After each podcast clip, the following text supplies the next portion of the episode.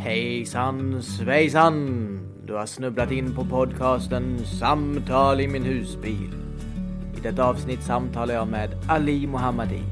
Vi får höra om livet i Afghanistan, om den konflikt som uppstod, vilket tvingade honom att fly till Sverige, om livet här i Sverige och om den eviga väntan på uppehållstillstånd. Vi får även höra om Alis andliga resa och om den relation med Jesus som vaknade till liv. Häng med! Action! Vi kör! Yeah. Ali Mohammadi! Ja! Yeah. Eller säger man Ali? Många som brukar säga Ali, eller båda är rätt, Ali eller Ali, men vi säger Ali. Jag brukar säga Ali. Ja, rätt, men många säger Ali. Ja. Det är så mycket skillnad att säga Ali eller Ali. Det rimmar ju med Mohammadi. Ali Mohammadi. Ali Mohammadi, ja. Det låter bättre tycker jag. Mm. Vi sitter i min husbil. Mm. Vid Rösjön. Ja. Det är en blå sjö. Blå himmel. Vi har lite träd utanför husbilen. Solen lyser. Lite snö på marken. Bara som att någon har strösslat lite snö sådär. Mm. Vi sitter nere i Skåne. Kanske en kvart. 20 minuter. Nej, en halvtimme nästan från Ängelholm. In mot landet. Ja. Mm. Du har cyklat idag. Ja. Det var kallt. Kallt och skönt. Frös du? Lite. Om händerna. Det är jobbigt tycker jag, fryser om händerna. Vi ska ha ett samtal i min husbil. Vi får se vart det leder. Mm. Det finns inga direkta ramar om vad som måste pratas om. Vad som måste ske. Men jag är ju intresserad av ditt liv. Jag tror många andra är det också. Så jag tänker att vi vill prata om det. Men vi kan börja med att berätta lite hur vi känner varandra, kanske. Mm. Vi lärde känna varandra för 4 år sedan, kanske. Ja, från 2018. 5 år sedan till och med. 5 år sedan. Jag flyttade ut från min lilla lägenhet på loftet. Yeah. Uppe över Munkagården. Som är företaget bredvid mina föräldrars hus. Jag flyttade ut och du flyttade in. Ja. Yeah. Och du har bott där sedan dess. Mm. Ja, det var innan så du ska flytta var du jobbade där också med Sproutly. Ja, alltså också. Just det.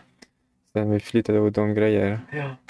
Jag packade ju, började med att packa för Sproutly. Sproutly är ett fröföretag som jag var med och grundade för 6 år sedan kanske. Mm. Så då packade vi där uppe också där jag bodde. Ja. Lite som nu, att man börjar med något nytt där man bor. I min husbil. Ja, men du bor du där med någon? Rolle? Ja, jag bor med Rolle också. Ja. Han också jobbar med Munkagården. Ja, vi är nästan 2 personer som bor där. Alltså. Hur är det att bo med Rolle? Han är lite gammal, men ändå att man... Alltså jag mest respekterar honom. Mm. För han är gammal och hjälper honom. Det känns okej. Han är inte så elak mot mig eller... Mm. Har ni bråkat någon gång? Nej, ibland. Men det är inte så farligt alltså. Det... Men för Rolle bor ju också på loftet. Över Munkagårdens odlingslokal. Bredvid mitt barndomshem. Mina föräldrars hus. Mm. Och Rolle för typ 30 år sedan kanske. Då så kom han in på Munkagården. Och så stod han där och kollade lite. Ja, och mamma och pappa tyckte att ja, men han får vara där om han vill. Så kolla. Och sen så här har mamma berättat. Så sa hon att nej, men ska du vara här då får du faktiskt ta och jobba. Så gav hon Har de någon låda med något? Eller typ ett förkläde för att diska med. Sen började han jobba där. Okej. Och så har han jobbat där sen dess. Och sen så har... han bodde i ett hus ett tag. Men han var tvungen att flytta därifrån. Mm. Och då cyklade han om nätterna för att hålla sig varm. Oj. Ja. Och då så, efter det så... fick han bo på loftet. Mm. Mm. Mm. Rolle är häftig. Han gillar att prata om groddar. Jag med, så han pratar som groddar. Ibland som att han är papegoja, så bara pratar om ingenting mer som han hör, alltså. Det är bara den. Han kom in en gång när min kompis Magnus sov över på loftet. Så alltså, vi var på semester och Magnus skötte lite groddarna. Om det skulle bli något fel. Och så blev det att vattnet gick sönder mitt i natten. Så då knackar Rolle på dörren till Magnus. Magnus ligger och sover. Och så säger Rolle: "Vattnet har gått! Vattnet har gått!" Och Magnus trodde det var någon som skulle föda. Men det var vattnet bara som hade slutat funka. Ja, Rolle är fin. Jag tänkte att jag ska intervjua Rolle.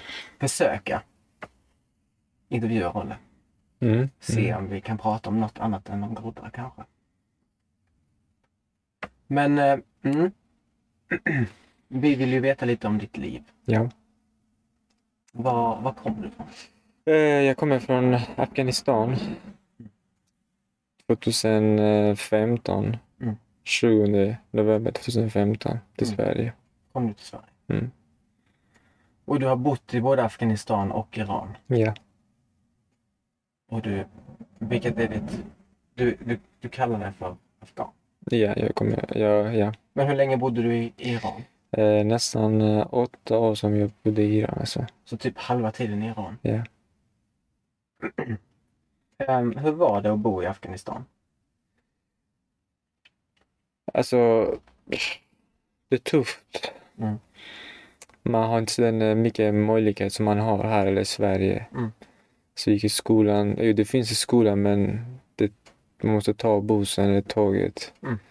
Långt eller? Ja, långt. Man åker dit och alltså går till skolan. Men du har inte den möjligheten att ta bussen heller. Alltså. Mm.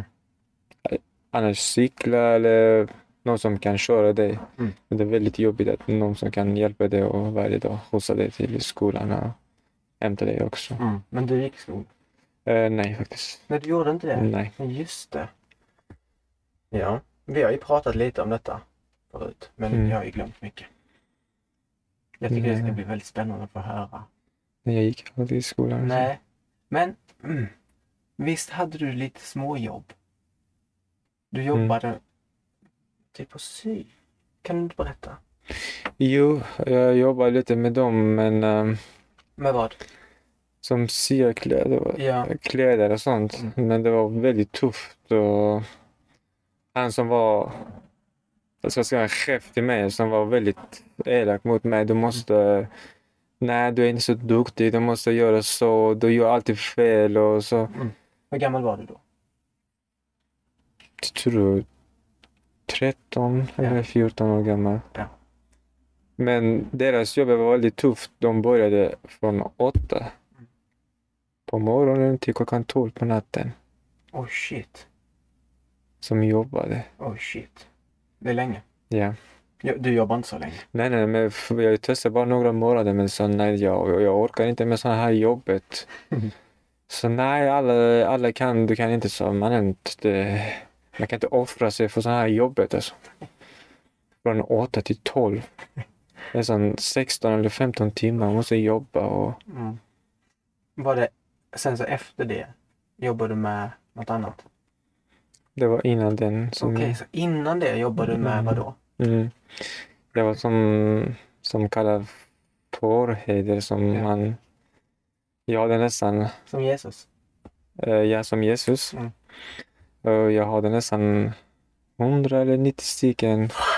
Är det så många på? Ja, plus 600 alltså, som vakt. Eller hjälpa med att man... 600 som... ja, hjälper till att man... men de är inte sådana snäll hundar som jag hade. De är sådana väldigt stora och farliga. Så man bara säger spring mot den personen så då har den ju möjlighet att bli... Ja. Och de lyssnar på dig? Ja. Hur gjorde du för att de skulle börja lyssna på dig? Man går ut med dem varje dag så de känner att han är ledare eller... Så de känner det. Men den person som kommer till dig och känner inte så ta den personen eller gripa den personen som springer mot dig och... Var du aldrig rädd för hundar?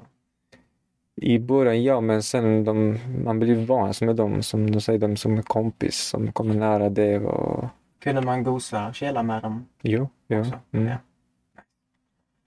Och du hade typ 100 får, det visste jag inte att det var så många. Ja, det var klipptes fåren? Eller slaktades de? Eller? Ja, de slaktade dem. Ibland de säljer, de som vill köpa, de bara säljer dem. Men jag vet inte vad de gör med dem. De bara säljer att... Det finns en jättefin bok som heter Alkemisten. Det handlar om en pojke. Jag har glömt hans namn. Men han börjar med att vara fårherde. Och det är hans dröm liksom. Han har alltid drömt om att få resa runt i världen. Eller att få vara fri typ. Och då sa han att... Då valde han att få vara fårherde. Hans föräldrar sa att du måste studera, du måste utbilda dig. Men han valde att bli fårherde. Han ville vandra runt till olika städer i Spanien. Kändes det som var det en fin livsstil? Ja, man går ut på morgonen med dem. Och, alltså, mest att man sitter och äter mat och tittar på dem. Och eldar och fixar lite vattnet. Och... Var man inte ganska ensam? Jo, men... Alltså, när man går med dem, de känner att det är några också med dig också. Som hundar och de andra. Så man känns inte ensam. Alltså. Jag kan tänka mig det. Jag har ju det ibland. Men bara skillnaden på att få vara hemma med en katt. Kan göra så mycket. Och få ha den i knät. Nu kommer det hit några här. Ja, det kommer en bil också. Jag får höra sen när man hör mikrofonerna. För ibland kör bilar förbi och så. Men det gör inget. Det är bara spännande. Spännande. Jag har själv drömt om att få bli fårherde. Jag har sagt det till dig. Eller getherde. Och passa getter. Jag tror det är getherde. Ja. Var du... Va? Vad sa du? Du sa innan. Ja, att jag vill vara getherde. Ja. Du hade får. Ja, det var... Okej. Och sen, varför flyttade ni till Iran? Det är på grund av min pappas jobb. Ja. Han var som polis eller också militär som jobbade innan. Så din pappa var militär? Ja. Kunde han vara sträng? Mot dig? Nej. Men hade han problem med någon som... Sådana här kriminellgruppen. Ja, okay. Så de hotade honom att du ska hela tiden stanna mot oss som gripa oss och sånt. Så vi kommer att döda dig. Oh shit. Så han pratade med chefer att de har hotat mig. Vad ska jag göra? De sa vi kan inte göra någonting eller hjälpa dig. Och precis han tänkte att det är bättre att vi flyttar från Afghanistan till Iran. Vad farligt det är att vara polis eller militär. Ja, har man stannar mot någon som kriminell eller mot talibaner, de kommer hota dig. Och kommer ingen som står bakom dig när jag ska hjälpa dig. Nej. Det är ditt problem bara. Så hans chefer typ sa att nej, du måste flytta till Iran. De sa vi kan inte hjälpa dig. Nej, vi kan inte hjälpa dig. Och då flyttade ni till Iran. Och där blev det bättre. I Iran, om du hade ingen... Om Iran du ska bo hela ditt liv, du får aldrig få stanna sådär. Vad menar du? Du bor där som en... Du får aldrig få stanna sådana ID-kort från deras land. Okay. Du har ingen möjlighet att köpa bil, köpa huset. Det låter som Sverige. Men i ditt fall tänker jag. Ja, om man får inte stanna det är klart, men Iran är ännu värre. Ja. Och, så alltså man får inte leva där, alltså man kan inte leva där. Men okej. Så det var, vad hade ni för plan? Hur länge tänkte ni stanna? Min pappa var den tiden som vi flyttade tillbaka, nästan 8 år som bodde där i Iran. Och sen flyttade ni tillbaka till Afghanistan? Ja, för det var väldigt tufft i Iran, så man kan inte leva. Vad var det som var tufft? Du har inga chans att köpa någon bil, ta körkort, köpa lägenhet eller hus, det spelar ingen roll. Du har inget, du kan inte göra någonting. Ändå om kommer in polisen och griper dig, så du måste betala mycket pengar till dem, sådana här svarta, att de kan släppa ut det. Så. Även fast man inte har gjort någonting? Ja, för det är olagligt, man bor där utan att man har... Ja, det är till och med olagligt. Men var det i Iran du var påhörde? Nej, i Afghanistan. Sen när ni kom tillbaka? Okej, så då är vi tillbaka i Afghanistan igen. Hur länge är ni där? Tills ni måste fly? Till när jag var nästan 15 år gammal. Så vi bodde också där i Afghanistan. Och kom det här kriminella gänget tillbaka? Min pappa sa, jag tror nog det är ingen farlig för mig, för nästan 8 år har gått. Man väntar, ja. Jag fattar. Sen... Och då så... Men de kom tillbaka, det kriminella gänget. Min pappa sa, jag kan börja jobba igen där alltså. Ja. Men de vet att jag kan komma tillbaka när vi kan. Vill du berätta vad som hände då?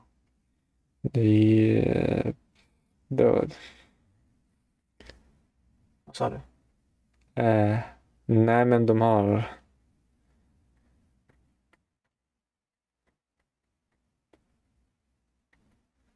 De har dödat min pappa alltså. Och det var samma gäng som... Men det är ingen som bryr sig alltså. Som kommer polisen, vem har gjort det? Så bara hitta personer som visar mig så, hallå. Ni vet redan vem är då. Ja, precis. Nej, ni måste säga vem av dem som var kommit och gjorde så. Ni vet, men ni vill inte göra någonting. Om ni vill göra hjälp, så alltså, ni gjorde det i början. Inte ni som sa att till min pappa att vi kan inte hjälpa dig. Alltså. Men, alltså i Afghanistan det finns ingen lag än, kan man säga, om detta. Det är bara pengar som hjälper dig. Du kan döda någon person där och med pengar du kan släppa ut. Alltså. Ja. Och de har så mycket makt, det här kriminella gänget kanske. Så poliserna vågar inte göra någonting. För de vet att det kommer hända med dem själva. Och sen, så dina bröder, de ger tillbaka. Vi behöver kanske inte gå in på, eller vill prata om det. Nej, sen vi lämnade landet, kom tillbaka till Iran. Just det, då lämnar ni och kommer tillbaka till Iran. Ja, för det kostar mycket. Man alltså kommer till Turkiet eller Iran, det kostar mycket. Man måste hitta någon som hjälper dig i vägen. Alltså. Just det. Sådana smugglare och sånt som kan hjälpa dig att... Det kostar väldigt mycket. Och ni kom till Iran och planerar att fly. Vart tänker ni fly då? Jag vet inte, min bror sa vi kan till Turkiet först, sen vi kan kolla vad vi kan... Just det. Men ni börjar med att planera en flykt till Turkiet. Är det bara du och din bror då? Ja. Sen vi kommer till Iran. Vi var där nästan 3 dagar. Okej. Till sist var vi i Teheran, stora staden i Iran. Sen hittade någon, de sa vi kan hjälpa dig att komma till Turkiet. Så vi åkte på natten. Blev fram till gränsen mellan Turkiet och Iran. Just det. Hur mycket kostade en sån här? Bara från Iran till Turkiet. Det kanske kostade 89 000. 8-9 eller 89? 8 eller 9 000 per person? Ja. Det är mycket pengar. Den tiden var mycket pengar. Ja, alltså. Speciellt om man... Det är bara från Iran till Turkiet. 8-9 000. Sen vi kommer dit. Mm. På natten, alltså genom bergen, man måste, och de kommer och skriker, nej, får inte prata. Just det, hur många var ni? Den här gruppen som vi var nästan 12-13 personer. Mm. Sen vi gick genom bergen och sånt. Till sist vi blev många personer som samlade. Mm. Så kom en del grupp på andra sidan, en grupp från vänster, en grupp från höger sidan. Exakt, de sa att det finns nog en motorvägen framför oss. Ja. Ni måste springa. Mm. Så kommer 3 stora bilar. Ja. Oh. Så bara hoppa in i de bilar. Okej, så de kom för att hämta er? Ja. Hoppa in i bilarna? Ja, de kör oss någonstans så vi kan bo så länge att sen... Mm. Men hur kändes det i det här? Alltså det är helt mörkt, man ser ingenting. Man ser ingenting. Man ser inte bara, man ser lampor som blinkar. De sa, där är motorvägen. Mm. Och kommer bilar, man ser som gick bilar. Alltså, så. De körde. Mm. Vi sprang det och sen ramlade. Man ser ingenting alltså. Folk ramlar. Ja. Barnet, kvinnor alltså, som ramlade. Och... Barn som gråter. Ja. Man måste hjälpa till att, nej, vi måste springa. Ja. Sen första bilen, så jag hoppade in. Plus min bror. Mm. Mellan första bilen och andra bilen kom en polisbil. Mm. Stannade. Mm. Och de bara sa stopp. Mm. Men han som körde bilen, han bara backade bilen. Sen svängde. Ja. Sen bara vi kör och kör. Det är många som skriker. De kommer. Körde snabbt eller? Yeah. Ja. De många som skriker, nej, de är bakom oss och de kommer att ta oss. De sa nej, tysta bara, de kommer aldrig. Okej, de gör inte det? Nej. Varför? Varför kör de inte efter? Jag vet inte, för det var många som var kvar där. Ja, de kan inte lämna dem. Nej. Mm. Mm. 2 bilar är kvar där, plus de som kommer. Och... Bara 1 av 3 bilar lyckades. Mm. Och du var med, ni båda var med där. Yeah. Sen kanske familjen, en del är kvar på den bilen som vi körde, de andra är kvar där också. Mm. Pappa är kanske kvar eller mamma är kvar. Många familjer som delas upp. Mm. Mm. Så alla hinner inte att hoppa in i bilen. Mm. Sen de körde oss någonstans till någon boende som vi bodde där. Var är ni nu? Är ni fortfarande i, eller har ni kommit till Turkiet nu? Den som jag berättade, det är från gränsen. Det är gränsen där. Från Turkiet att man... Mm. Kör in till första staden i Turkiet. Så nu är ni i Turkiet. Mm. Så vi var där 2 dagar sen de släppte ut oss. Vad gjorde ni de här 2 dagarna? Bara där och de ger oss mat. Och... Det var... Kunde ni gå ut? Eller? Nej. Det var bara som fängelse. Okej. Okay. Var det mörkt eller fick ni se? Jag tror det var 3 eller 4 rummet. Ja. Finns där. Full med folket. Mm. Från Indien. Okej. Okay. Olika länder som var där alltså. Pratade ni med varandra eller var det liksom... alltså nej, man kan inte prata med, för att kan inte prata som de som kommer från Indien, man kan inte prata med dem, man känner inte varandra alltså. Men grejen att de måste betala den pengar som du har lovat med den personen som ska betala. Mm. När du betalar den pengen, de kommer att släppa ut det alltså. Okej, så man har inte betalat innan? Ja. Yeah. Man betalar då? Okej. Om du inte betalar så du är kvar på den stället. Mm.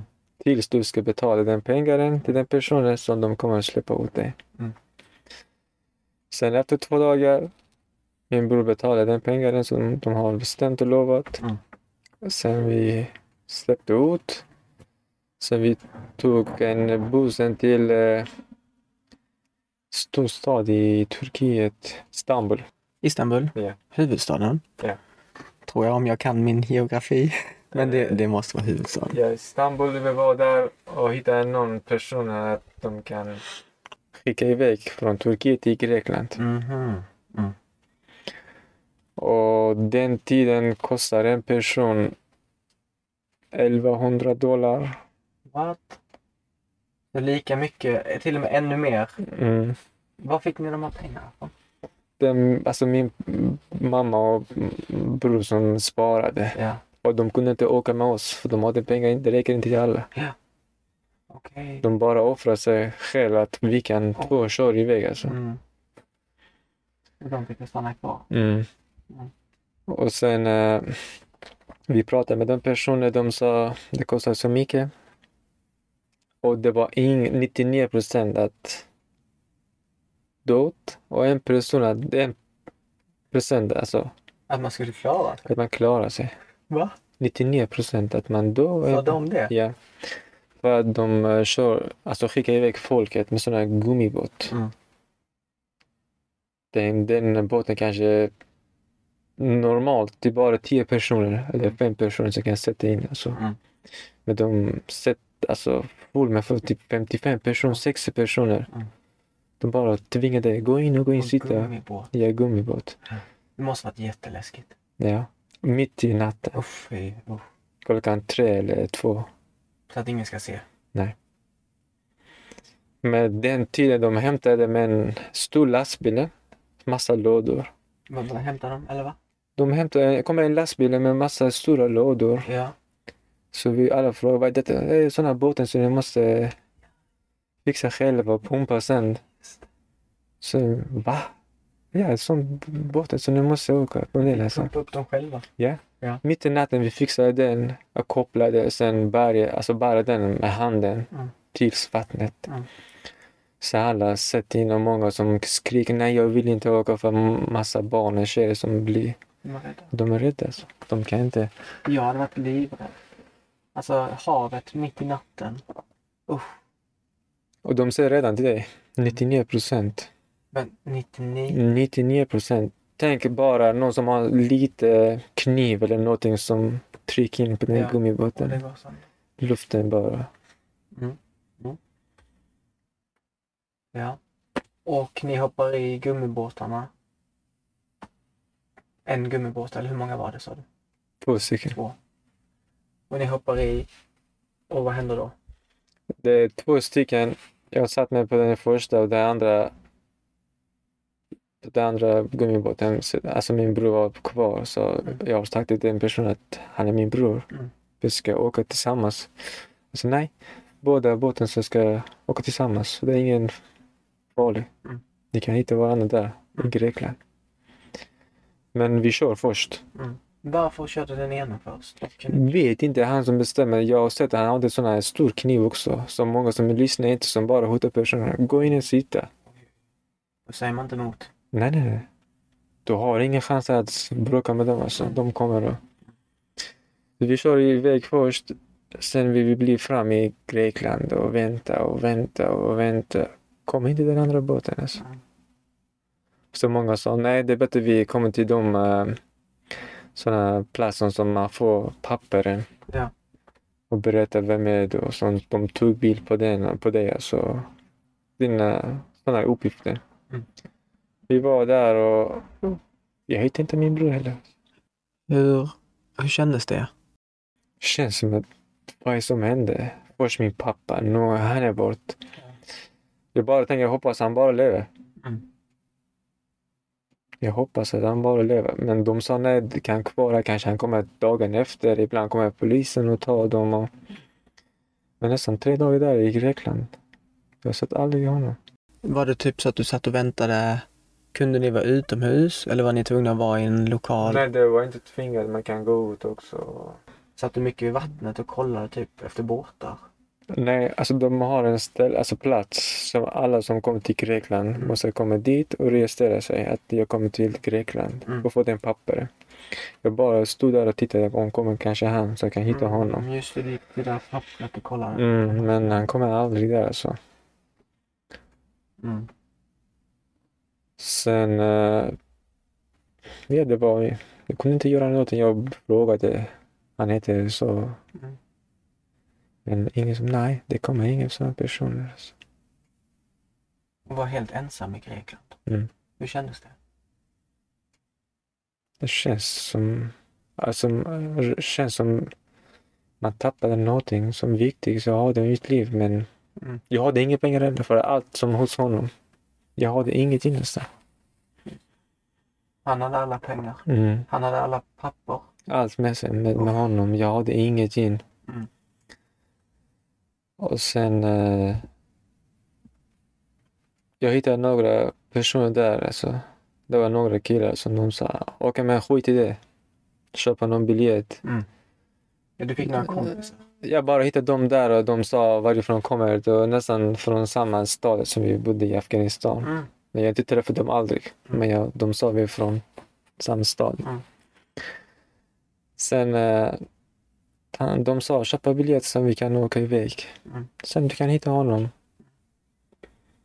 Så okej, men jag hade inga pengar. Det var den tiden var 75 euro för biljetten för en person. Man måste köpa. Va? Från Grekland till någonstans innan Schweiz. Man måste köpa någon biljett. Innan Schweiz. Serbien, jag tror. Okej. Man måste köpa biljetter. Ja. 75 euro, det var den tiden. Jag måste köpa. Men jag hade inga pengar. Hur lyckades du? Kommer den stora båten och öppnade dörren. Ja. Jag bara hoppade in med de folk som gick in. Alltså. Mm. Mm. Gömde mig. När båten började köra så jag kom ut med dem. Hur kändes det då att lämna? För då visste du om att nu kommer du nog inte hitta din bror. Hade du egentligen velat stanna länge och väntat? Nej, alltså man vet inte. För att många som kanske han kommer redan innan dig. Ja. Och du papper och kör i vägen så jag tror inte. Nej. Men man måste tänka alltid positivt. Man tänker att han är kanske dog. Ja. Eller händer något med båten. Man vet inte. Mm. För att den som kör båten. Det är inte specialpersoner som kör båten. Fråga vem som körde bilen innan. Så jag som körde bilen. Okej, sitter där och kör båten. Ja. Alltså. Den har ingen kunskap. Ingenting. Ja. Mm. Det är bara som skojar med folket. Alltså.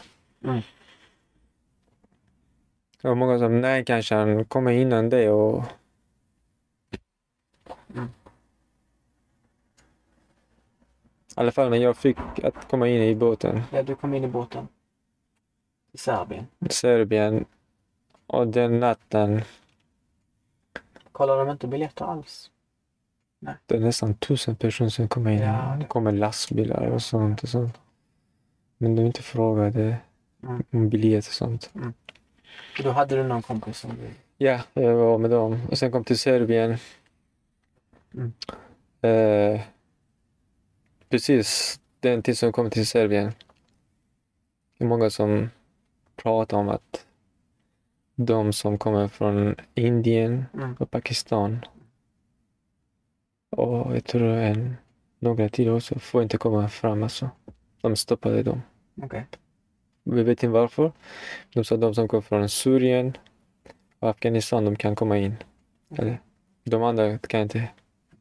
Jag vet inte vad som de stoppade. De bara kollade papper. Okej. Ali Mohammadi kommer från Afghanistan. Det står Afghanistan så han kan komma in. De släppte in alltså. Och med polisen som kontrollpappret och sånt.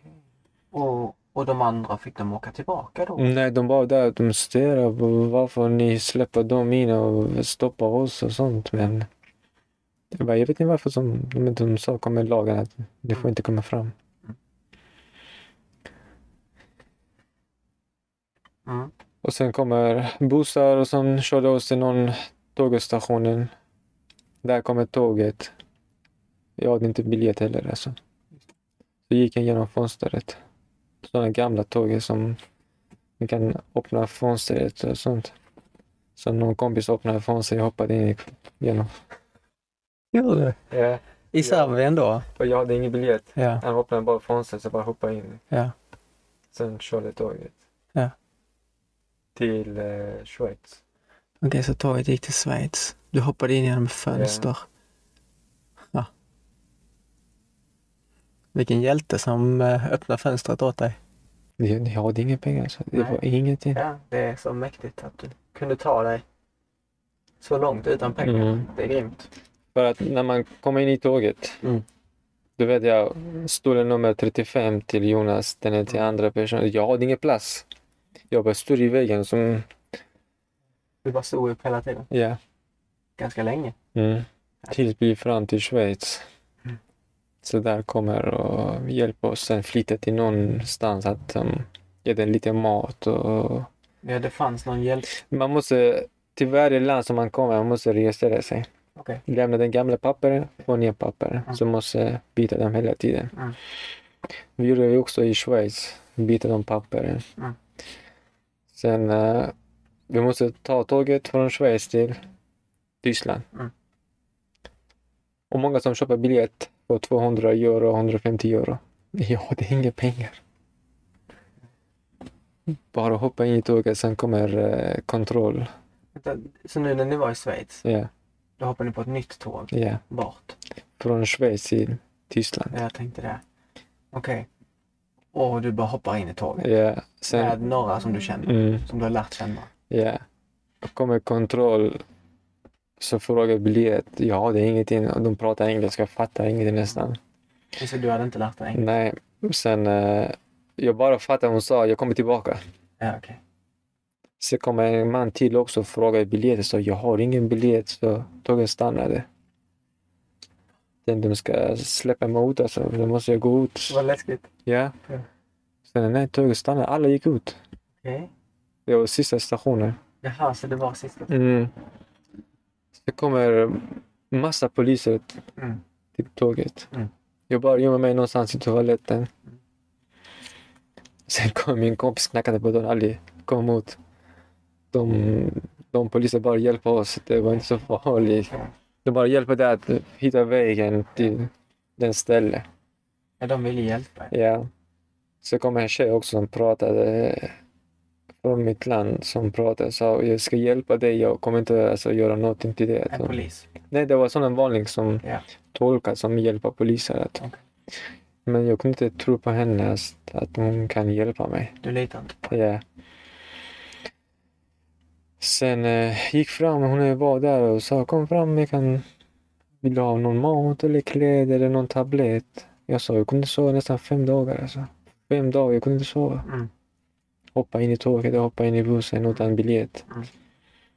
Jag fick några medicin från dem. Jag kan bara sova lite. Lite sömn med sig? Mm. Okej. Okay. Jag kunde sova 5 nätter, dagar som bara... Somnade du direkt då? Mm. Du, en liten paus.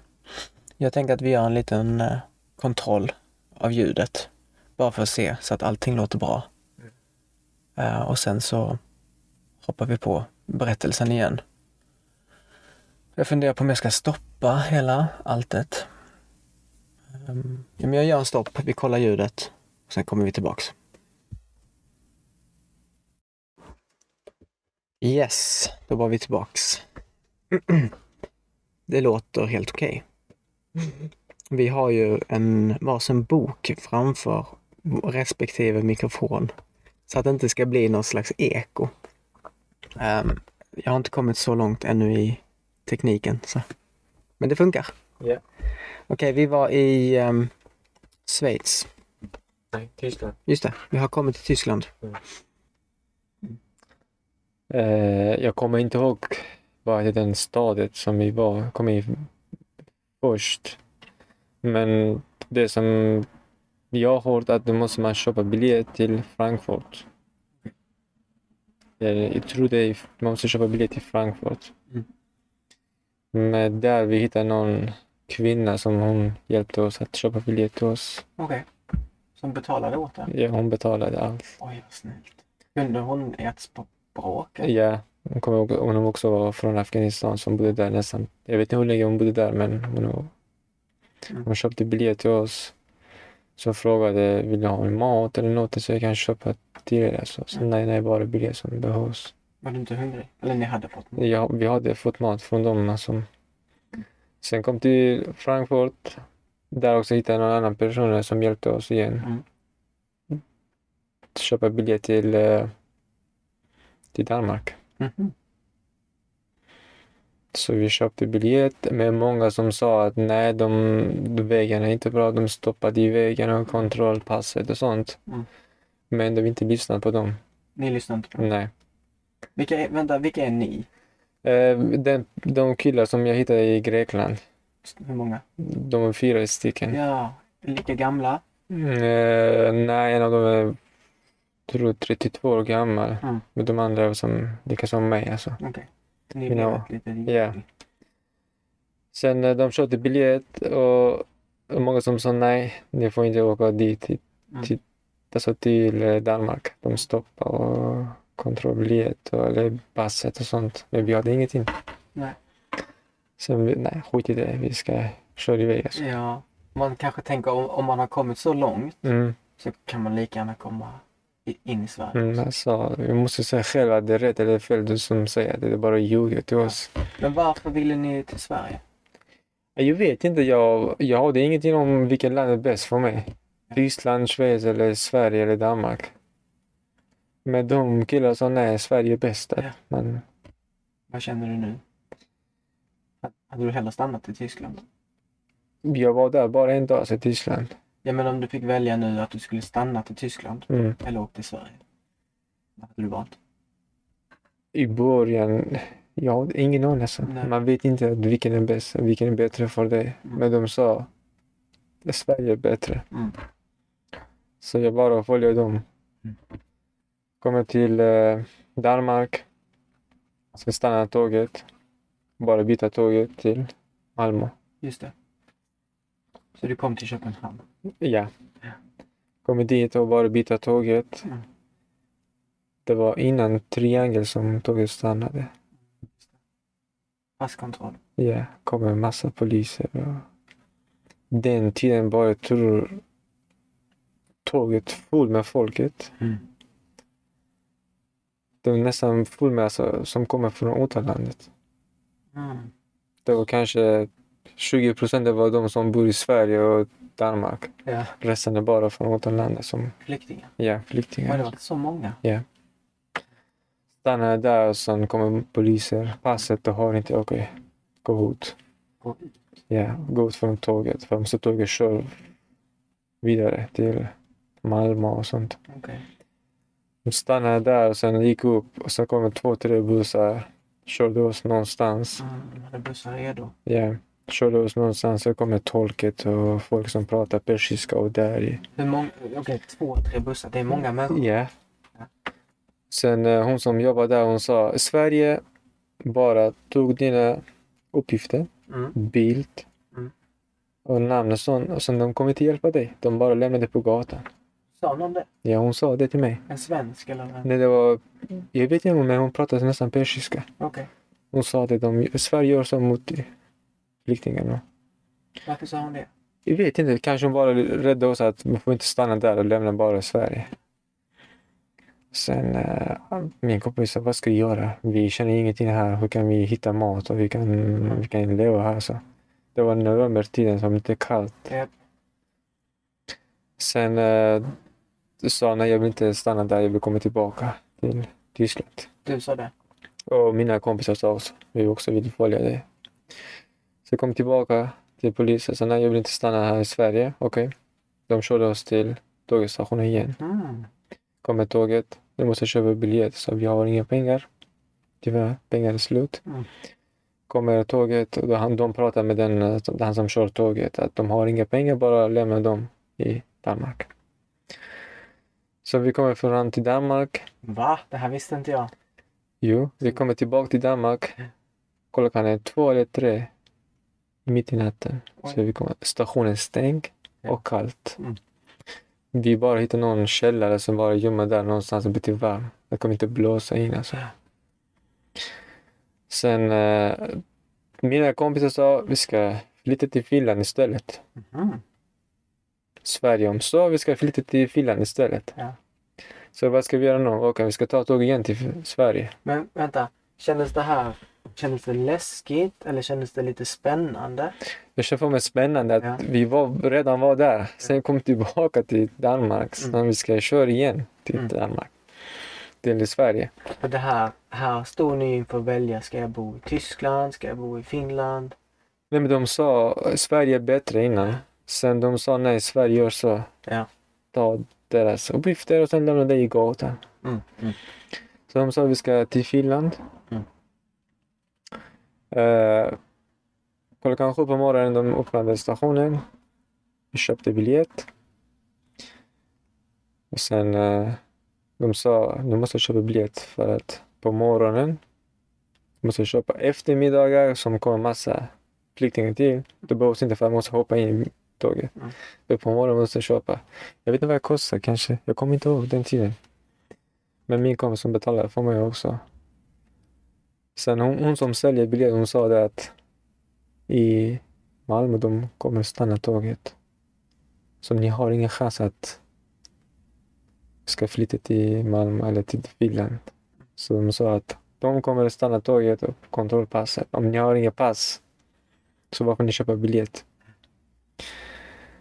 Men då vi inte lyssnade på henne. Kommer tåget, hoppade in i tåget. Sen min kompis sa vi kan lås inte sitta bredvid varandra. Vi kan inte plats mellan oss att du kan sätta den första stolen, jag kan sätta sista. Bara. Tåget stannade igen i Malmö. Sen jag såg att det kommer polisen mot mig. Jag bara tänkte att jag ska somna med. De kommer inte vakna mig. Fråga om jag passar biljet. Sen kommer det och så. Hallå? Kontroll? Så jag inte svarade. 2-3 gånger till så här. Hallå? Har du pass? Så, nej, jag har inte. Gå ut. Ja. Och sen jag har inte sett mina kompisar där ute utanför tåget. Sen fan, de inte hittade dem alltså. Mm. Sen gick upp trappa, så det finns trappa som man går upp och gick upp. Det finns någon större container, så de hade sådana kontoret inne i container. Mm.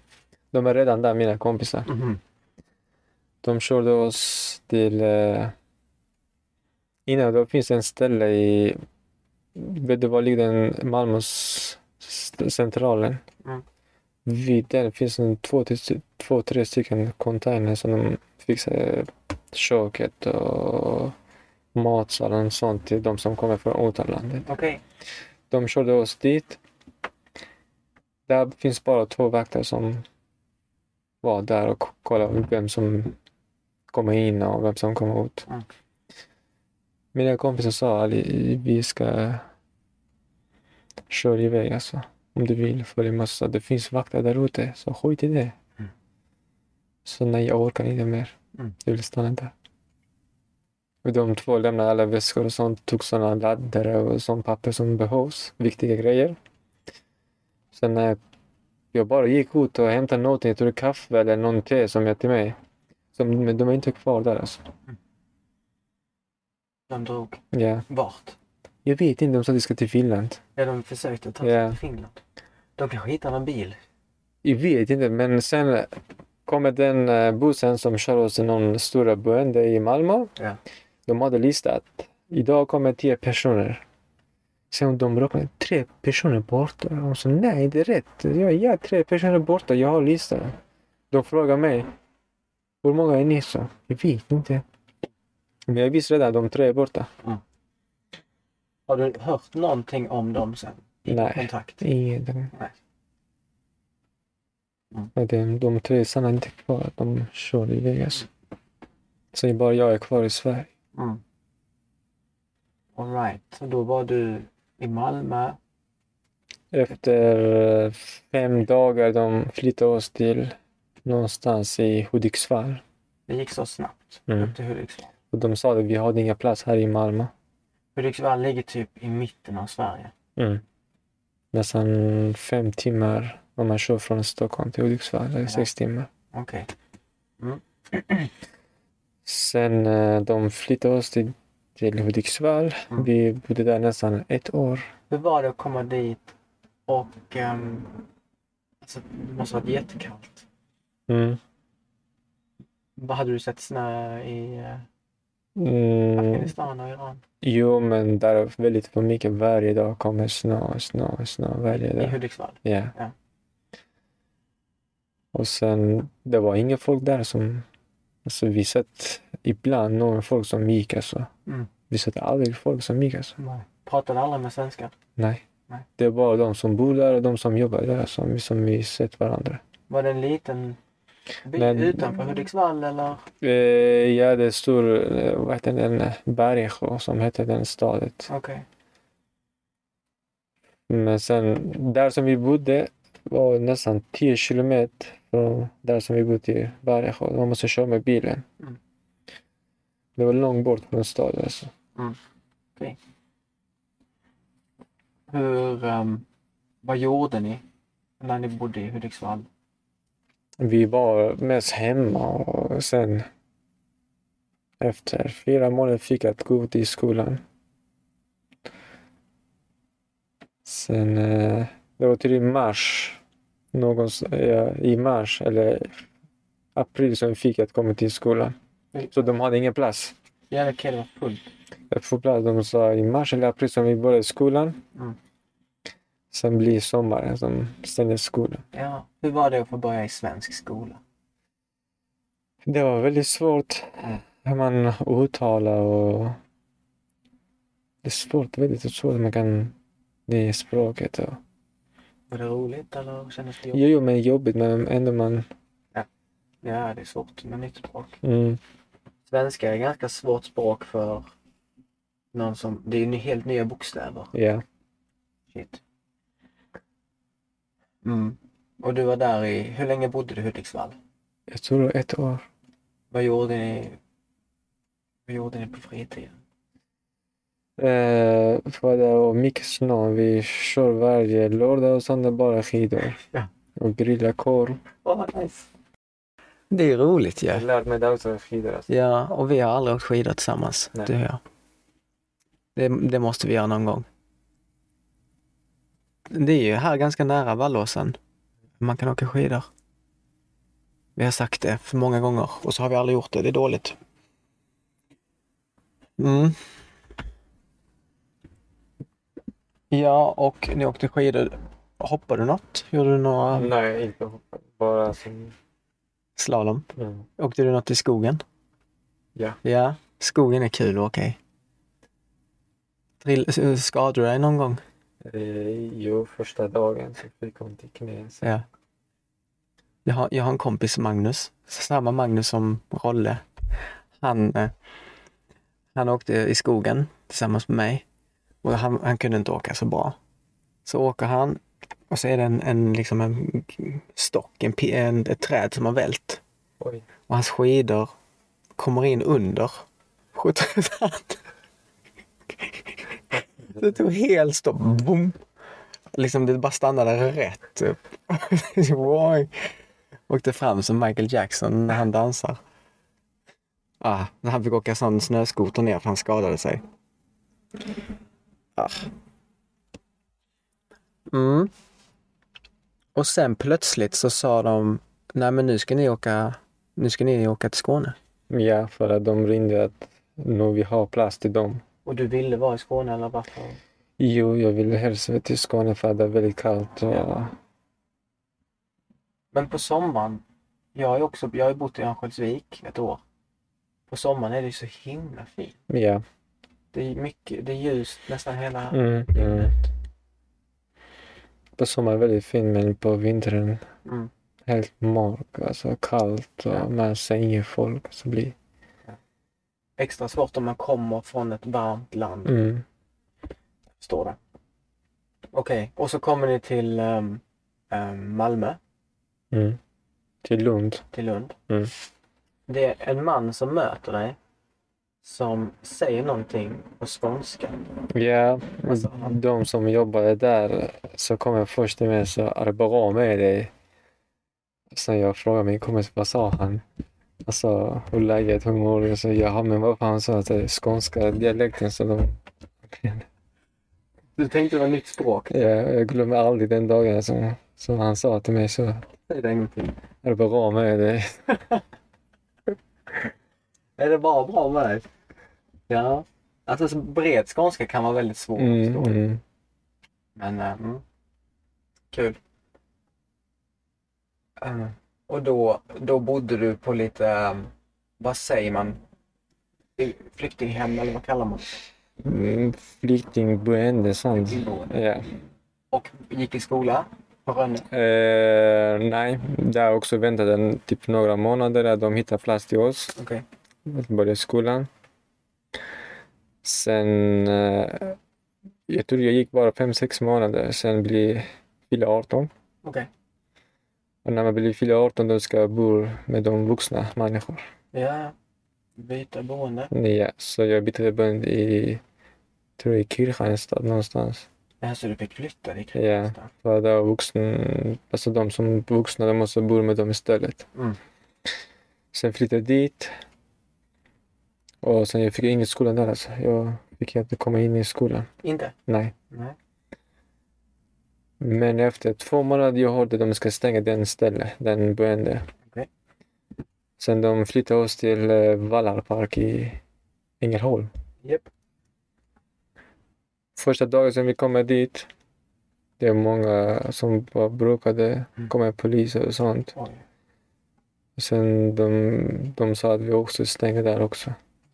Stängde de där? Ja. Yeah. Jag var där inne en gång. För de sa att det är farligt för de som bor i området. Ja. Det är de alltså. Jag var ju Nisarp, jag dit med en gång. Mm. Han bjöd in mig på te och jag fick sitta med hans familj. Ja, där också de stängde där. För de sa att det är lite farligt. Okej. Okay. Har det hänt mordförsök eller? Nej, men det, du vet de som kommer från återlandet. Om man går ut med sådana t-shirt och sådana kortbyxor. Mm. De sa varför du går så här. Det finns här tjejer och kvinnor som var muslimer. De får inte gå så här som naken alltså. Mm.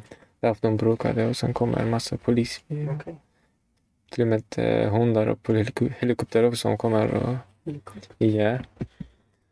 Och de skrev i tidningen var det lite farligt nu. Vi måste stänga den stället. Okej, det blev bråk. Ja, det är väldigt... Men vi var inte där den tiden, alltså. Vi kom lite för sent. Ja. Så vi har inte sett vad som hände exakt. Men de var vi håller som de berättade, alltså folket. Precis, innan du kom dit. Ja. Sen 2-3 veckor innan vi skrev namnet på den Rönnegymnasiet i Ängelholm. Skolan. Just det. Så vi pratade med chefen att vi fick plats i Rönnegymnasiet. Mm. Så låt oss att vi är kvar här istället. Mm. För vi ska flytta den till kanske Haparanda också. Vet du vad det är Haparanda? Men, sa de att de skulle flytta er till Haparanda? Ja, de bara hittar plats. Det spelar ingen roll var det ligger. De bara hittar plats till det. Oj, shit. Men vi sa att vi ska börja skolan. Ja. Låt oss att vi kan kvar här någonstans i Ängelholm. Mm. Och där vi hittade en ställe i Strövestorp. Just det. Men var inte det... Vad hette han nu igen som du bodde med? Som har jobbat på Munkagården. Ja, med Seyfulla. Där också många flyktingar som bodde där. Ja. Så vi fick flytta dit. Mm. Och började skolan. Och sen det var nästan 1 år. Som du bodde där? Ja. Okej. Okay. Vi var nästan 7 personer som bodde i en lägenhet. Mm. Sen grejen, den person som får avslagen så måste lämna den boende, så den lägenheten. Så det blir mindre person på den inom det max måste 7 personer och det blir kommer till 3 eller 4. Så de kommer att flytta alla. Maximum som var 7 personer som bodde där. Okay. De sa att de måste flytta igen. Från Sproutly till Passtopp. Eller var ligger den nära Ängelholm, jag tror. Ja, Passtopp. Ja, Passtopp. Så mannen, skolan är här. Jag är där. Ja, det är långt. Ju. Det går inte. Ja. Men... Flyttar du till Passtopp då? Jo, de sa att ni måste flytta. Ja. Det går inte att ni bor 4 personer där alltså. Var det då du flyttade in på loftet? Innan den som kommer till... Ja, det var innan den som kom till loftet. Så då träffade du min mamma, Eva. Mm. Som också... För att koppla ihop det lite, Eva är också... chef och äger ju företaget Munkagården och Nyttegrönt som Ali jobbar på, som jag har jobbat på och jobbar med min mamma. Och du går in på Bremborns Ica Maxi väl? Nej, det var Elianten som jag lämnade min mobilen. Jag tror hon köpte datorn eller lämnade datorn då hon ska laga. Jag kommer inte ihåg med. Hon frågade, kände du Nisar? Ja, mamma ser det. Ja. Så nej, för att hon sa han har också bor där i Vallarpark, så där är många som bor, jag känner inte honom. Ja. Varför började ni prata med varandra? För att vi... Jag kommer inte ihåg, jag tror hon skulle lämna datorn eller köpa datorn. Som jag skulle lämna min mobil som var sönder. Så hon frågade vad är adressen, som jag sa Vallarparken. Till de som jobbade på Elgiganten. Ja, okay. Sen Eva frågade mig, kände ni så som bodde där? Så nej. Sen jag fick några papper från Eva, från kyrkan. Att om du vill följa med till kyrkan och vi har sådana gudstjänst och ja. Sånt som... Och det var inte första gången du gick till kyrkan? Nej, det var inte första gången. Jag gick innan också, men det var... Var det inte något roligt som hände den gången? Första gången jag gick med någon, jag kommer inte ihåg exakt vart det är kyrka. Ja. Som de satt mig i ett rummet. Ja. Som började spela någon film till mig. Som pratade på persiska. Mm. De andra var ute, de lyssnade på gudstjänst och sjöng. Det var första gången du... Ja. Mm. De sjungade. Sen så, vad fan var detta? Jag är här i det rummet och de andra var ute och sjöng. Och... Sen när vi klarade så han frågade mig, vill du komma nästa vecka? Så nej, men jag vill inte. Du tråkig video? Nej, inte tråkig video. De som tänkte göra som en... Alltså det, man ser som lite... Du kommer från utlandet, de satt dig på ett rummet. Ja, det kändes konstigt. Ja, de andra är där och så vad är detta för... Men jag minns det som att det var någonting med att det var massa tjejer. Som gjorde att ni ville komma tillbaka till kyrkan? Nej, det var den i Hudiksvall. Ja. Så han som jobbar där på den boenden, han brukar göra sån musik på den kyrkan. Mm. Och han sa det, idag jag ska köra oss. Det var jag och min kompis som ville att gå till kyrkan. Han sa att ni kan köra oss idag till den kyrkan som jag spelar piano där. Mm. Så vi kommer dit och kommer massa tjejer och kramar och bjuder på en kakor och kaffe och sånt. Så min kompis sa nästa gång vi kommer dit. Ja. Och vi hade en sån här kyrka i Bergsjö. Mm. Den är gamla och kommer gamla människor. Men där var full. Men vecka efter, den person som körde oss i den kyrkan fick att sparka från jobbet. Okej. För att chefen sa att du får inte köra dem till den kyrkan. Jag kan sparka. Jag fattar inte vad jag grejer, men jag bara hörde att han kom aldrig sa att det är inte jag som tvingade er att ni kommer med mig till den kyrkan. Mm. Det är ni som vill. Så vi inte klagade någonting. Ni var bara glada. Vi är glada. Men jag vet inte vad chefen som bestämde att nej, jag får inte jobba mer. Okej. Alltså. Ja, spännande. Man är väldigt snäll. Gick du aldrig tillbaka till kyrkan? Nej, det var långt bort. Han måste köra oss med bilen. Alltså. Väldigt kul, alltså man ser skillnaden den gamla kyrkan jag var så den andra så kommer en massa folk ja, stor skillnad. Fråga varifrån de kommer ni och... Ja. Men och du pratade med min mamma på Elgiganten och ni började ha lite kontakt. Yeah. Ja, du följde med till kyrkan i EFS Ängelholm. Ja. Yeah. Hur var den kyrkan då? I början man känns att man känner ingen person där alltså. Så alla kommer och frågar vem är han och kommer och hälsa, jag heter Ali och de kommer och bara, man känns lite rädd alltså. Man vet inte vad som den kulturen som hur det fungerar alltså. Men sen blir det bättre som man ändå som familjen och kommer och hälsa och prata med varandra. Men i början är lite tufft. Man vet inte exakt hur kan man prata med den personen. Hur kan eller koppla sig på den personen. Alltså. Ja. Det är inte lätt. Ja, det kan vara jobbigt i början. Speciellt när språket inte är så lätt kanske. Nej. Alla är nya. Och också i kyrkan folk kan vara så himla övertrevliga. Det är min uppfattning. Så det kan vara ibland lite som att de pratar med mig bara för att de ska vara trevliga. Typ. Så kan jag känna ibland. Typ som att de inte själva vill utan det är bara för att de liksom... Yeah. Men det är bara min upplevelse ibland. Vad fint. Du går fortfarande till den kyrkan ibland. Ja. Yeah. Nej. Det är fortfarande... och... Ja, var kristendom något nytt för dig då?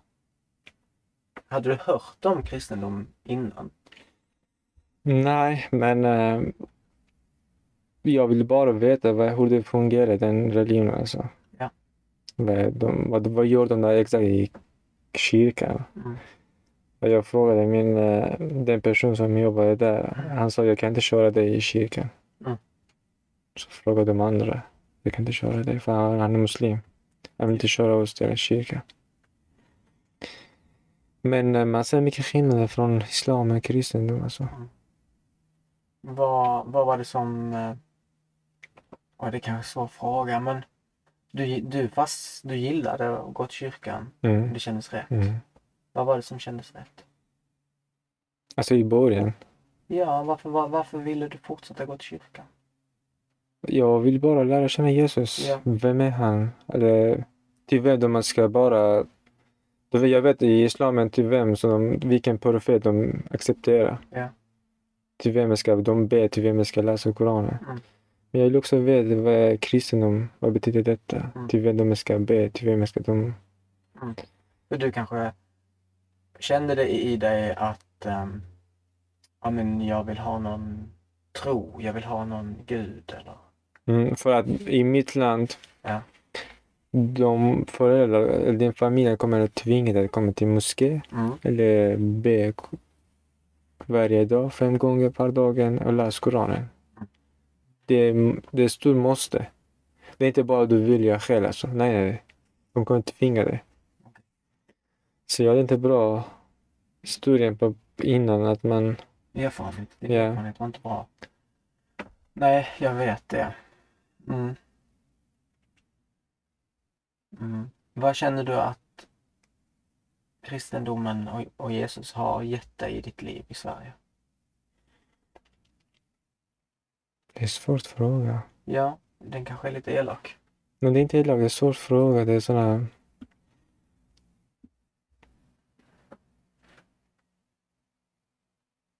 Du vet, om man har ingen framtid. Mm. Där framtiden var helt tomt mot dig, alltså framför dig. Mm. Sen du har någonting som din framtid blir jätteljusare och bättre. Mm. Så jag tog den rätt vägen alltså. Eller jag hade ingen tro på någonting alltså. Jag vet att det finns Gud, men så... Jag säger islam, det var någonting positivt till mig alltså, som jag säger. Man tittar på min pappa och min familj och de som bor där fortfarande. De vet inte exakt till vem de ska be. Bara de sa, ja, min pappa som gjorde. Min mormor också som gjorde, eller min mamma som också gjorde, jag också gör så. Men de vet inte exakt själva att vad är som grejer. Varför de gör det? Och de läser ingenting, de har ingen kunskap. Mm. De vill inte hitta någon bok att läsa, jaha, den vägen är rätt eller fel. De bara lyssnar på pappa, okej, pappa har sagt så, så den är rätt. Kan det vara så i kristendom också? Nej, man kan välja, man kan läsa, ja, mamma, den är inte rätt, den är fel vägen. Men där, du har ingen chans att säga nej, den vägen är fel, mamma, jag vill inte fortsätta. Man får inte välja. Nej. Okay. Det är bara, man måste gå till moské, man måste be. Mm. De kommer att tvinga dig. Mm. Jag kan tänka mig det efter man har kommit till ett nytt land, man har förlorat sin familj. Mm. Att man känner att man behöver någonting för att kanske fylla ett hål. Behöver någon mening med livet. Och du fick det lite av kristendomen. Jesus. Det var många som mina kompisar som mobbade mig att Ali, du har förlorat allt. Ja. Hur kändes det? Jag sa, det är ni som förlorat, det är inte jag som förlorat. För det stod mitt namn på den heligaste boken. Mm. Som spelar ingen roll om jag är dug. Som kommer Jesus, de ska bara till Jesus, kommer till Jesus om man blir dog. Men ni som har inte tro på Jesus, ni som förlorar detta, jag kommer inte förlora någonting. Mm. Jag har valt min vägen, rätt vägen. Känns det bra? Mm. Fint. Känner du dig säker i det liksom? Ja, jag kommer inte förlora någonting. Grymt, vad fint för höra. Din bror som inte kom till Grekland. Vad hände med honom? Den kvällen som vi åkte, så precis de skulle köra kommer polisen. Tog det alla de som var där.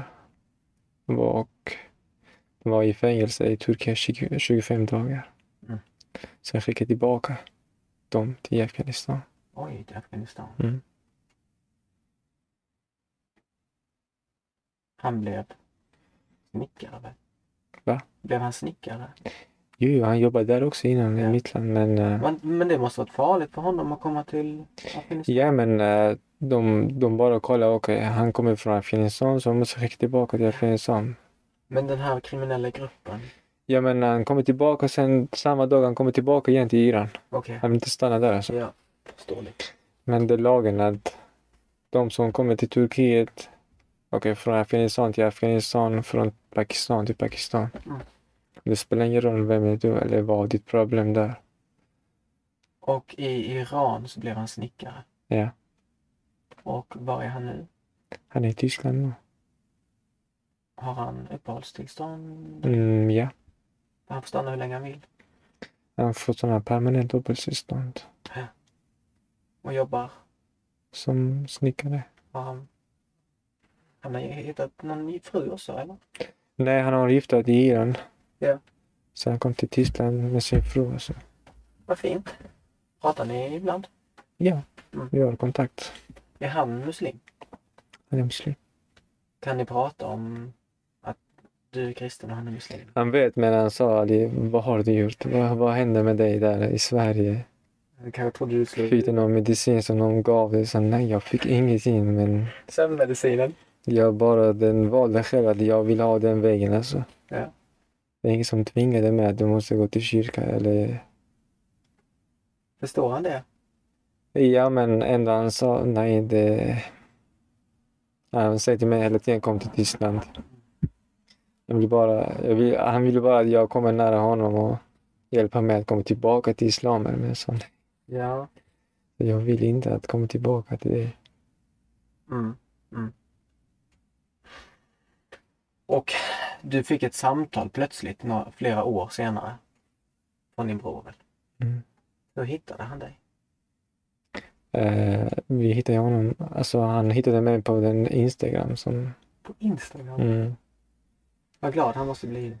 Ja, vi spelade mycket innan som vi var i Hudiksvall. Vi hade ingenting att göra på dagarna. Så bara gör något en video och sen delade ut på sociala medier.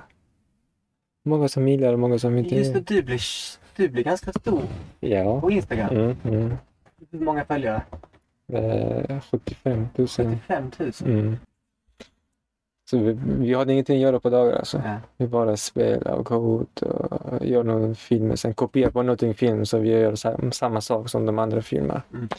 Sen lägger ut. Mm. Det är väldigt mycket, 75 000. Mm. Det är nästan som man kan tjäna pengar på det. Ja, men många från Iran och sånt. Ingen från Sverige. Mm. Och du bodde sen på loftet. Ja. Och jag flyttade med Magnus. Återigen Magnus. Jag och Magnus, vi flyttade in i en lägenhet i Ängelholm. Vi delade på en trea. Ja, jag kommer ihåg. Det var där du var på fest en gång. Julfesten. Drack en öl. Ja. Ja. Jag bodde där bara några månader sedan så. Lite jag ju och Nicole ihop. Till huset i Kvidinge. Men det är en annan historia. Och du började jobba på Eva och Kenneth. Gav dig jobb på Munkagården. Och ganska snabbt på Sproutly. Ja. Tillsammans med mig. Ja, precis när du flyttade så frågade mig, kan du hjälpa mig att packa från och sånt. Ja, jag var så lat, jag ville bara sitta vid datorn och pallade inte packa.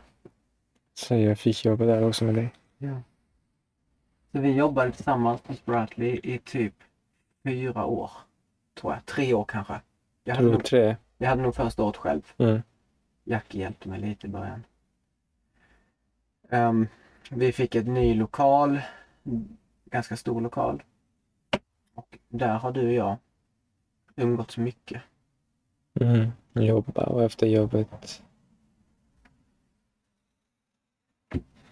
Ja, tillsammans med Jakob. Ja, Jakob också. Det var du och jag och Jacke. Och för mig, jag kan säga att det var den tiden som var den roligaste tiden i mitt liv. Jag hade så himla kul. Och få ha eget företag och sälja, och man märker att det går bra. Jag hade workshops och föreläsningar. Och samtidigt få jobba med mina bästa vänner. Det var så himla fint. Dansar ni också innan? Ja, vi dansar mycket. Mycket musik. Nej, vi har ingen dans där alltså. Och ja, det var så fin tid. Och det var så en bra blandning, för jag satt lite vid datorn. Jag packade en del ibland. Och åkte på workshops och föreläsningar. Ja, det var en fin tid. Jag minns du och jag och Jacke, jag tror, vad hette nu hon, tjejen från Rumänien? Anna Karin. Ett tag var vi 5, tror jag. Anna Karin, Mikaela. Och kanske Alexander lite då med. Ja. Vi var typ 6 ett tag. Och hon också. Louise. Nej. Och så flyttade till Stockholm. Amaira. Ja, Amaira jobbade med oss. Mm. Just det. Och du hade lite problem med ögonen. De kliade en del. Ja. Du gick till doktorn. Mm, jag gick till doktorn. Och de sa att du har allergi mot... Någonting som kom från Polen. Du kom till lagret. Jag och Jacke, kanske Alexander. Nej. Det är Amaira också. Och vi sitter och vi lyssnar och du berättar. Ja, men det är något som kom från Polen. Och vi funderar, men vad kan det vara? Något som kommer i luften, det kommer från Polen, sa du. Och sen så kom jag på, om jag minns rätt så kom jag på. Ja, men det är ju du menar ju pollen. Den är ju som pollen. Det är svårt att man fattar vad de sa till mig. Från Polen. Jag hade skrivit ner i mina anteckningar, för jag tycker det är så himla roligt.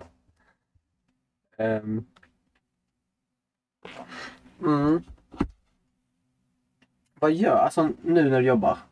Vad gör du? Du jobbar lite på Sproutly. Nästan 2 dagar på Sproutly. Så du jobbar på Munkagården? Vad brukar du göra då? På Munkagården? Ja. Pastusera. Och packa. Och sen ibland diska också. Diska på Munkagården. Diska och lägga ifrån. Och... Är det skönt att få jobba med lite olika saker? Ja, det blir inte tråkigt. Man jobbar på en ställe varje dag. Så det är lite tråkigt. Men jag jobbar 2 dagar där och en dag där. Och... Det är roligt. Nice. Ja. Så jag har ju skrivit ner lite. Jag har typ inte kollat någonting under tiden som vi har pratat. Men nu så kollar jag lite här. Och ja, men okej. Så du har varit i Sverige nu i 8 år. Nu kommer vi till migrationsfrågan. Som du ville prata om också. Hur många gånger har du fått avslag? Nästan 8 gånger. Och nu senast? Du fick avslag för några månader sedan. 16 februari. Ja. Vad gör du åt det? Kom du överklaga igen? Du har möjlighet att överklaga, men... Det tar nästan 8-9 månader. Sen kommer en avslag tidigare. Alltså. Och ofta när jag har frågat, för jag får mycket idéer för mig. Så jag tänkte så här, men Ali, vi köper en gård tillsammans. Mm. Vi bygger upp, vi kan få. Och mycket så här, i ditt liv så har det känts som att du har väntat väldigt mycket. Det känns som att, nej men jag kan inte göra det förrän jag har fått uppehållstillstånd.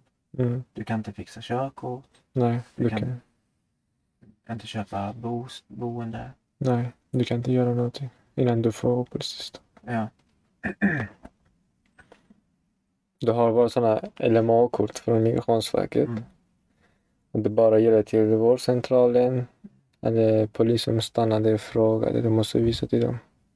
Hur känns det att leva i 8 år och i den slags väntan?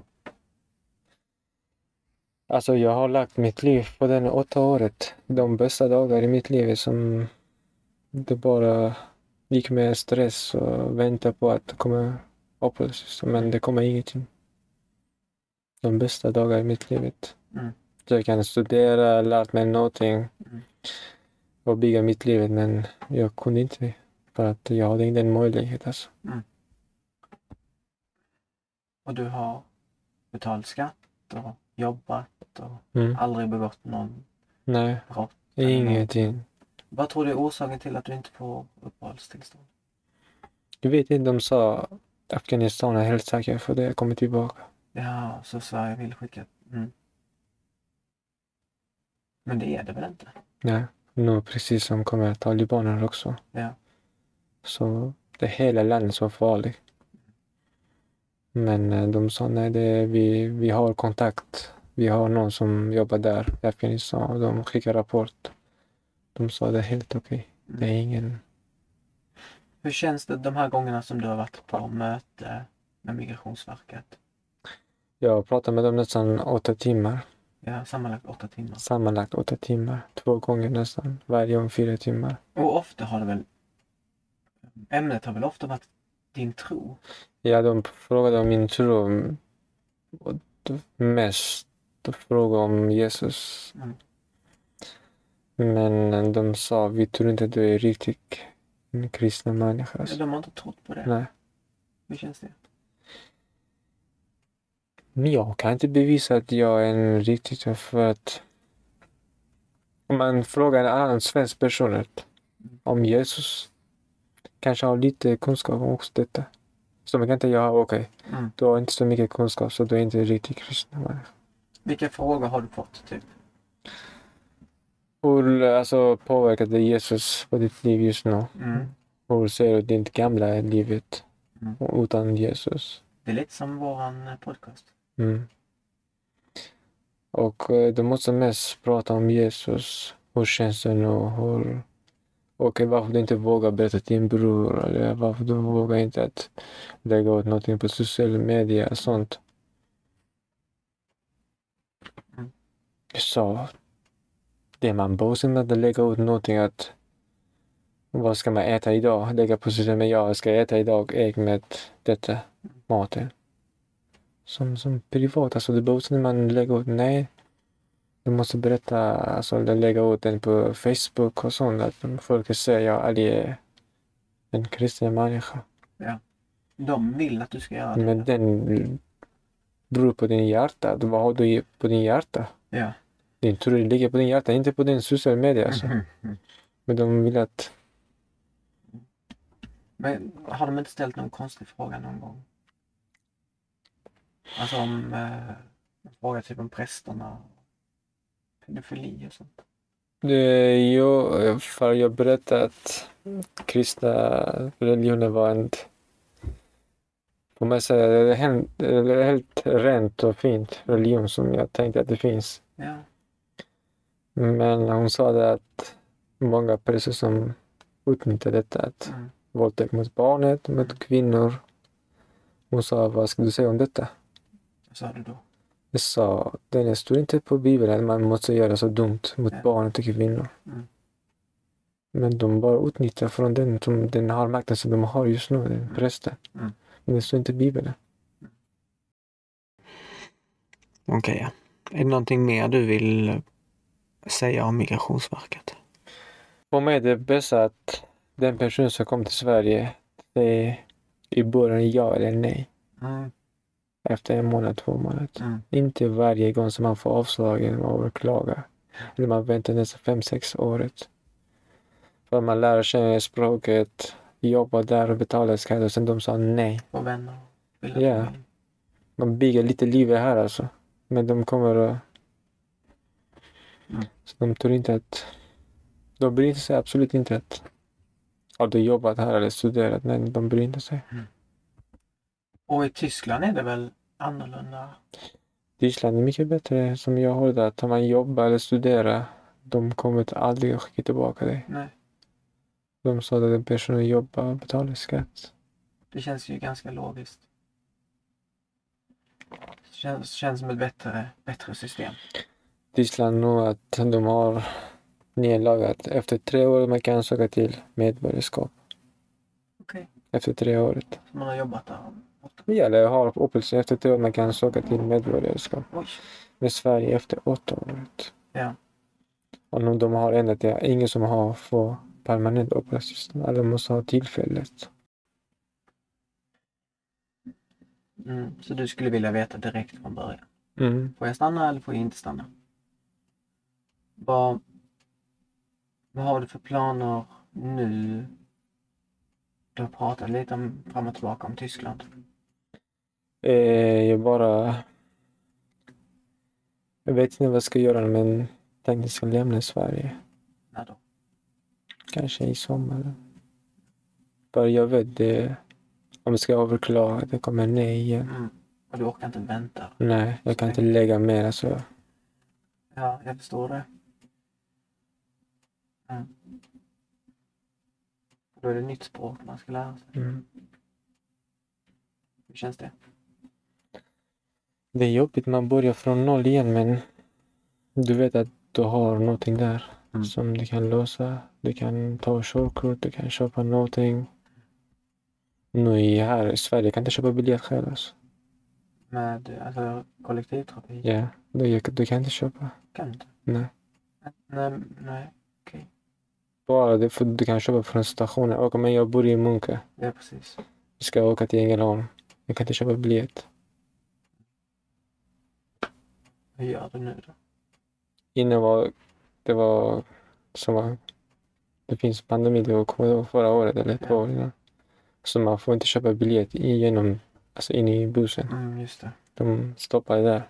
Mm. Men nu man kan köpa. Men innan var det jättesvårt att fråga. Varför du har en biljett? Mm. Hallå, jag kan inte köpa biljett. Mm. Varför det? Du måste förklara varför du kan inte köpa biljett. Mm. Så då åkte du gratis kollektivtrafik? Mm, men annars du måste köpa månadskort istället. Ja. Okej, så du kanske lämnar till Tyskland? Ja, jag nu bara tänkt på det att Tyskland är nästa steget till mig. Alltså det skulle ju vara väldigt tråkigt, men jag förstår 100% att om du gör det. Man kan inte leva i väntan hela tiden. Nej. Hur länge ska jag vänta och överklaga? Nej. Nej, jag förstår det verkligen.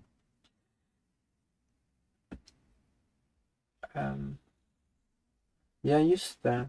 Du till och med gjort en tatuering. Mm. Med ett kors. Ja. Yeah. Men det hjälpte inte. De sa det är ingen farlig om man visar där. Vad tror du? Om du skulle åka till Afghanistan med ett kors bara nu. Vad tror du händer då? Den är stor bevisning att du är inte muslim. För de säger det från kristendom. Mm. Men de sa att det är ingen farlig. Mm. Du kan bo där. Oj. Vad tror du händer? Första steg kanske kommer döda mig. Annars kommer det... Du har varmen. Ja. Ja. Ja, du har ju bott där. Mm. Du vet ju vad som händer i det landet. Mm. Kanske de kommer fråga vad är detta för någonting, så jag måste förklara. Så han är inte muslim. Mm. Det är dags att... Hur kändes det? Vill du tatuera dig eller var det för att du ville stanna i Sverige? Nej, för mig det känns att jag ville tatuera. Ja, nice. Jag fick lite, jag trodde typ att nej men det var för... Nej. Jag får se då. Jag kommer inte ångra mig att varför jag gjorde det. Du kommer inte ångra dig? Nej. Nej, det var gött. Vad skönt. Där är den. Det är en spik. Det är 3 spikar. Mm. En lång som går rakt ner och sen så 2 som ligger kors över. Så är de hopbundna i ett litet snöre som korset. Mm. Gjorde det någon skillnad? Kändes det som att du är mer kristen när du tatuerade det? Ja, jag tror det var riktigt. Mm. Stämplade mig. Mm. Jag kan tänka mig, det gör mycket. Man liksom visar upp det sådär. Mm. Man vågar. Någon person som säger den, då vet jag att han är kristen. Ja. Gott. Du är stolt. Mm. Mm. Vet du hur länge vi har pratat? Jag tror 2 timmar kanske. En och en halv. Det känns ganska bra tycker jag. Jag är väldigt tacksam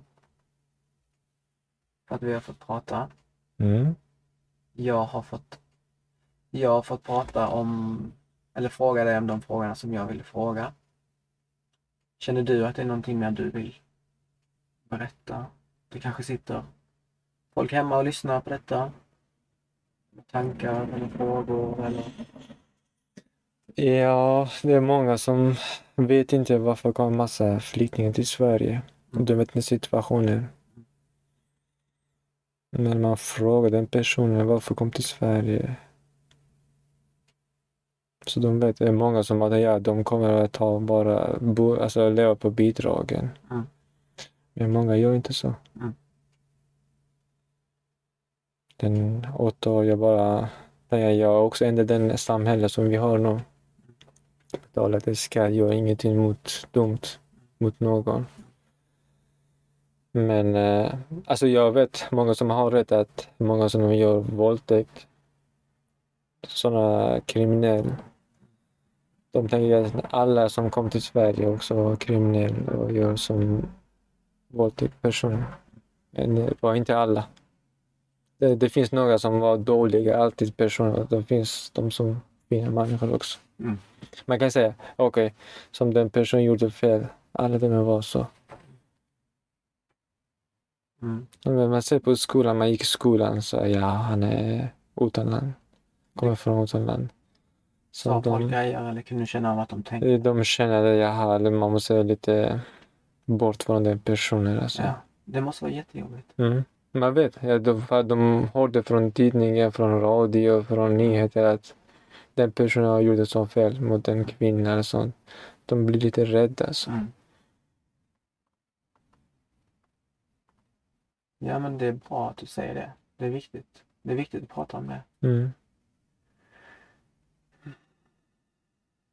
Mm. Kan du känna det fortfarande ibland när du går? Och är på ställen att... Ja, man ser ibland. Mm. Stationer på bussen eller sånt. Mm. Prästjobbet. Ja, men jag kan inte tvinga den personen att... Det är inte lätt. Ja. Någonting mer du tänker på?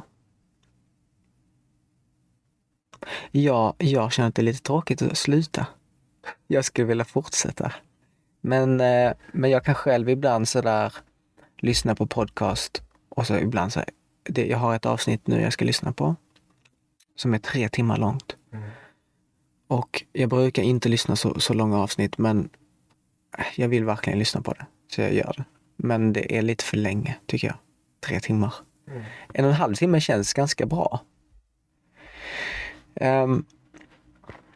Jag tror jag vill avsluta med att säga att jag kommer åka runt i Sverige i min husbil som jag och Ali sitter just nu i mitt hem. Jag bor i min husbil och pratar med folk. Jag kommer prata med dem innan och se om man har något spännande att prata om. De kanske är experter på något eller tycker och tänker starkt om någonting eller är roliga, så säger jag, men kom in i min husbil så kan vi snacka lite. Så till en början nu när jag går på folkhögskola så kommer jag på helgerna kanske åka runt och försöka hitta folk. Men sen till sommaren, det här vet du om också väl, så kommer jag åka runt i Sverige. En Sverige-turné. Jag kommer åka upp till Haparanda.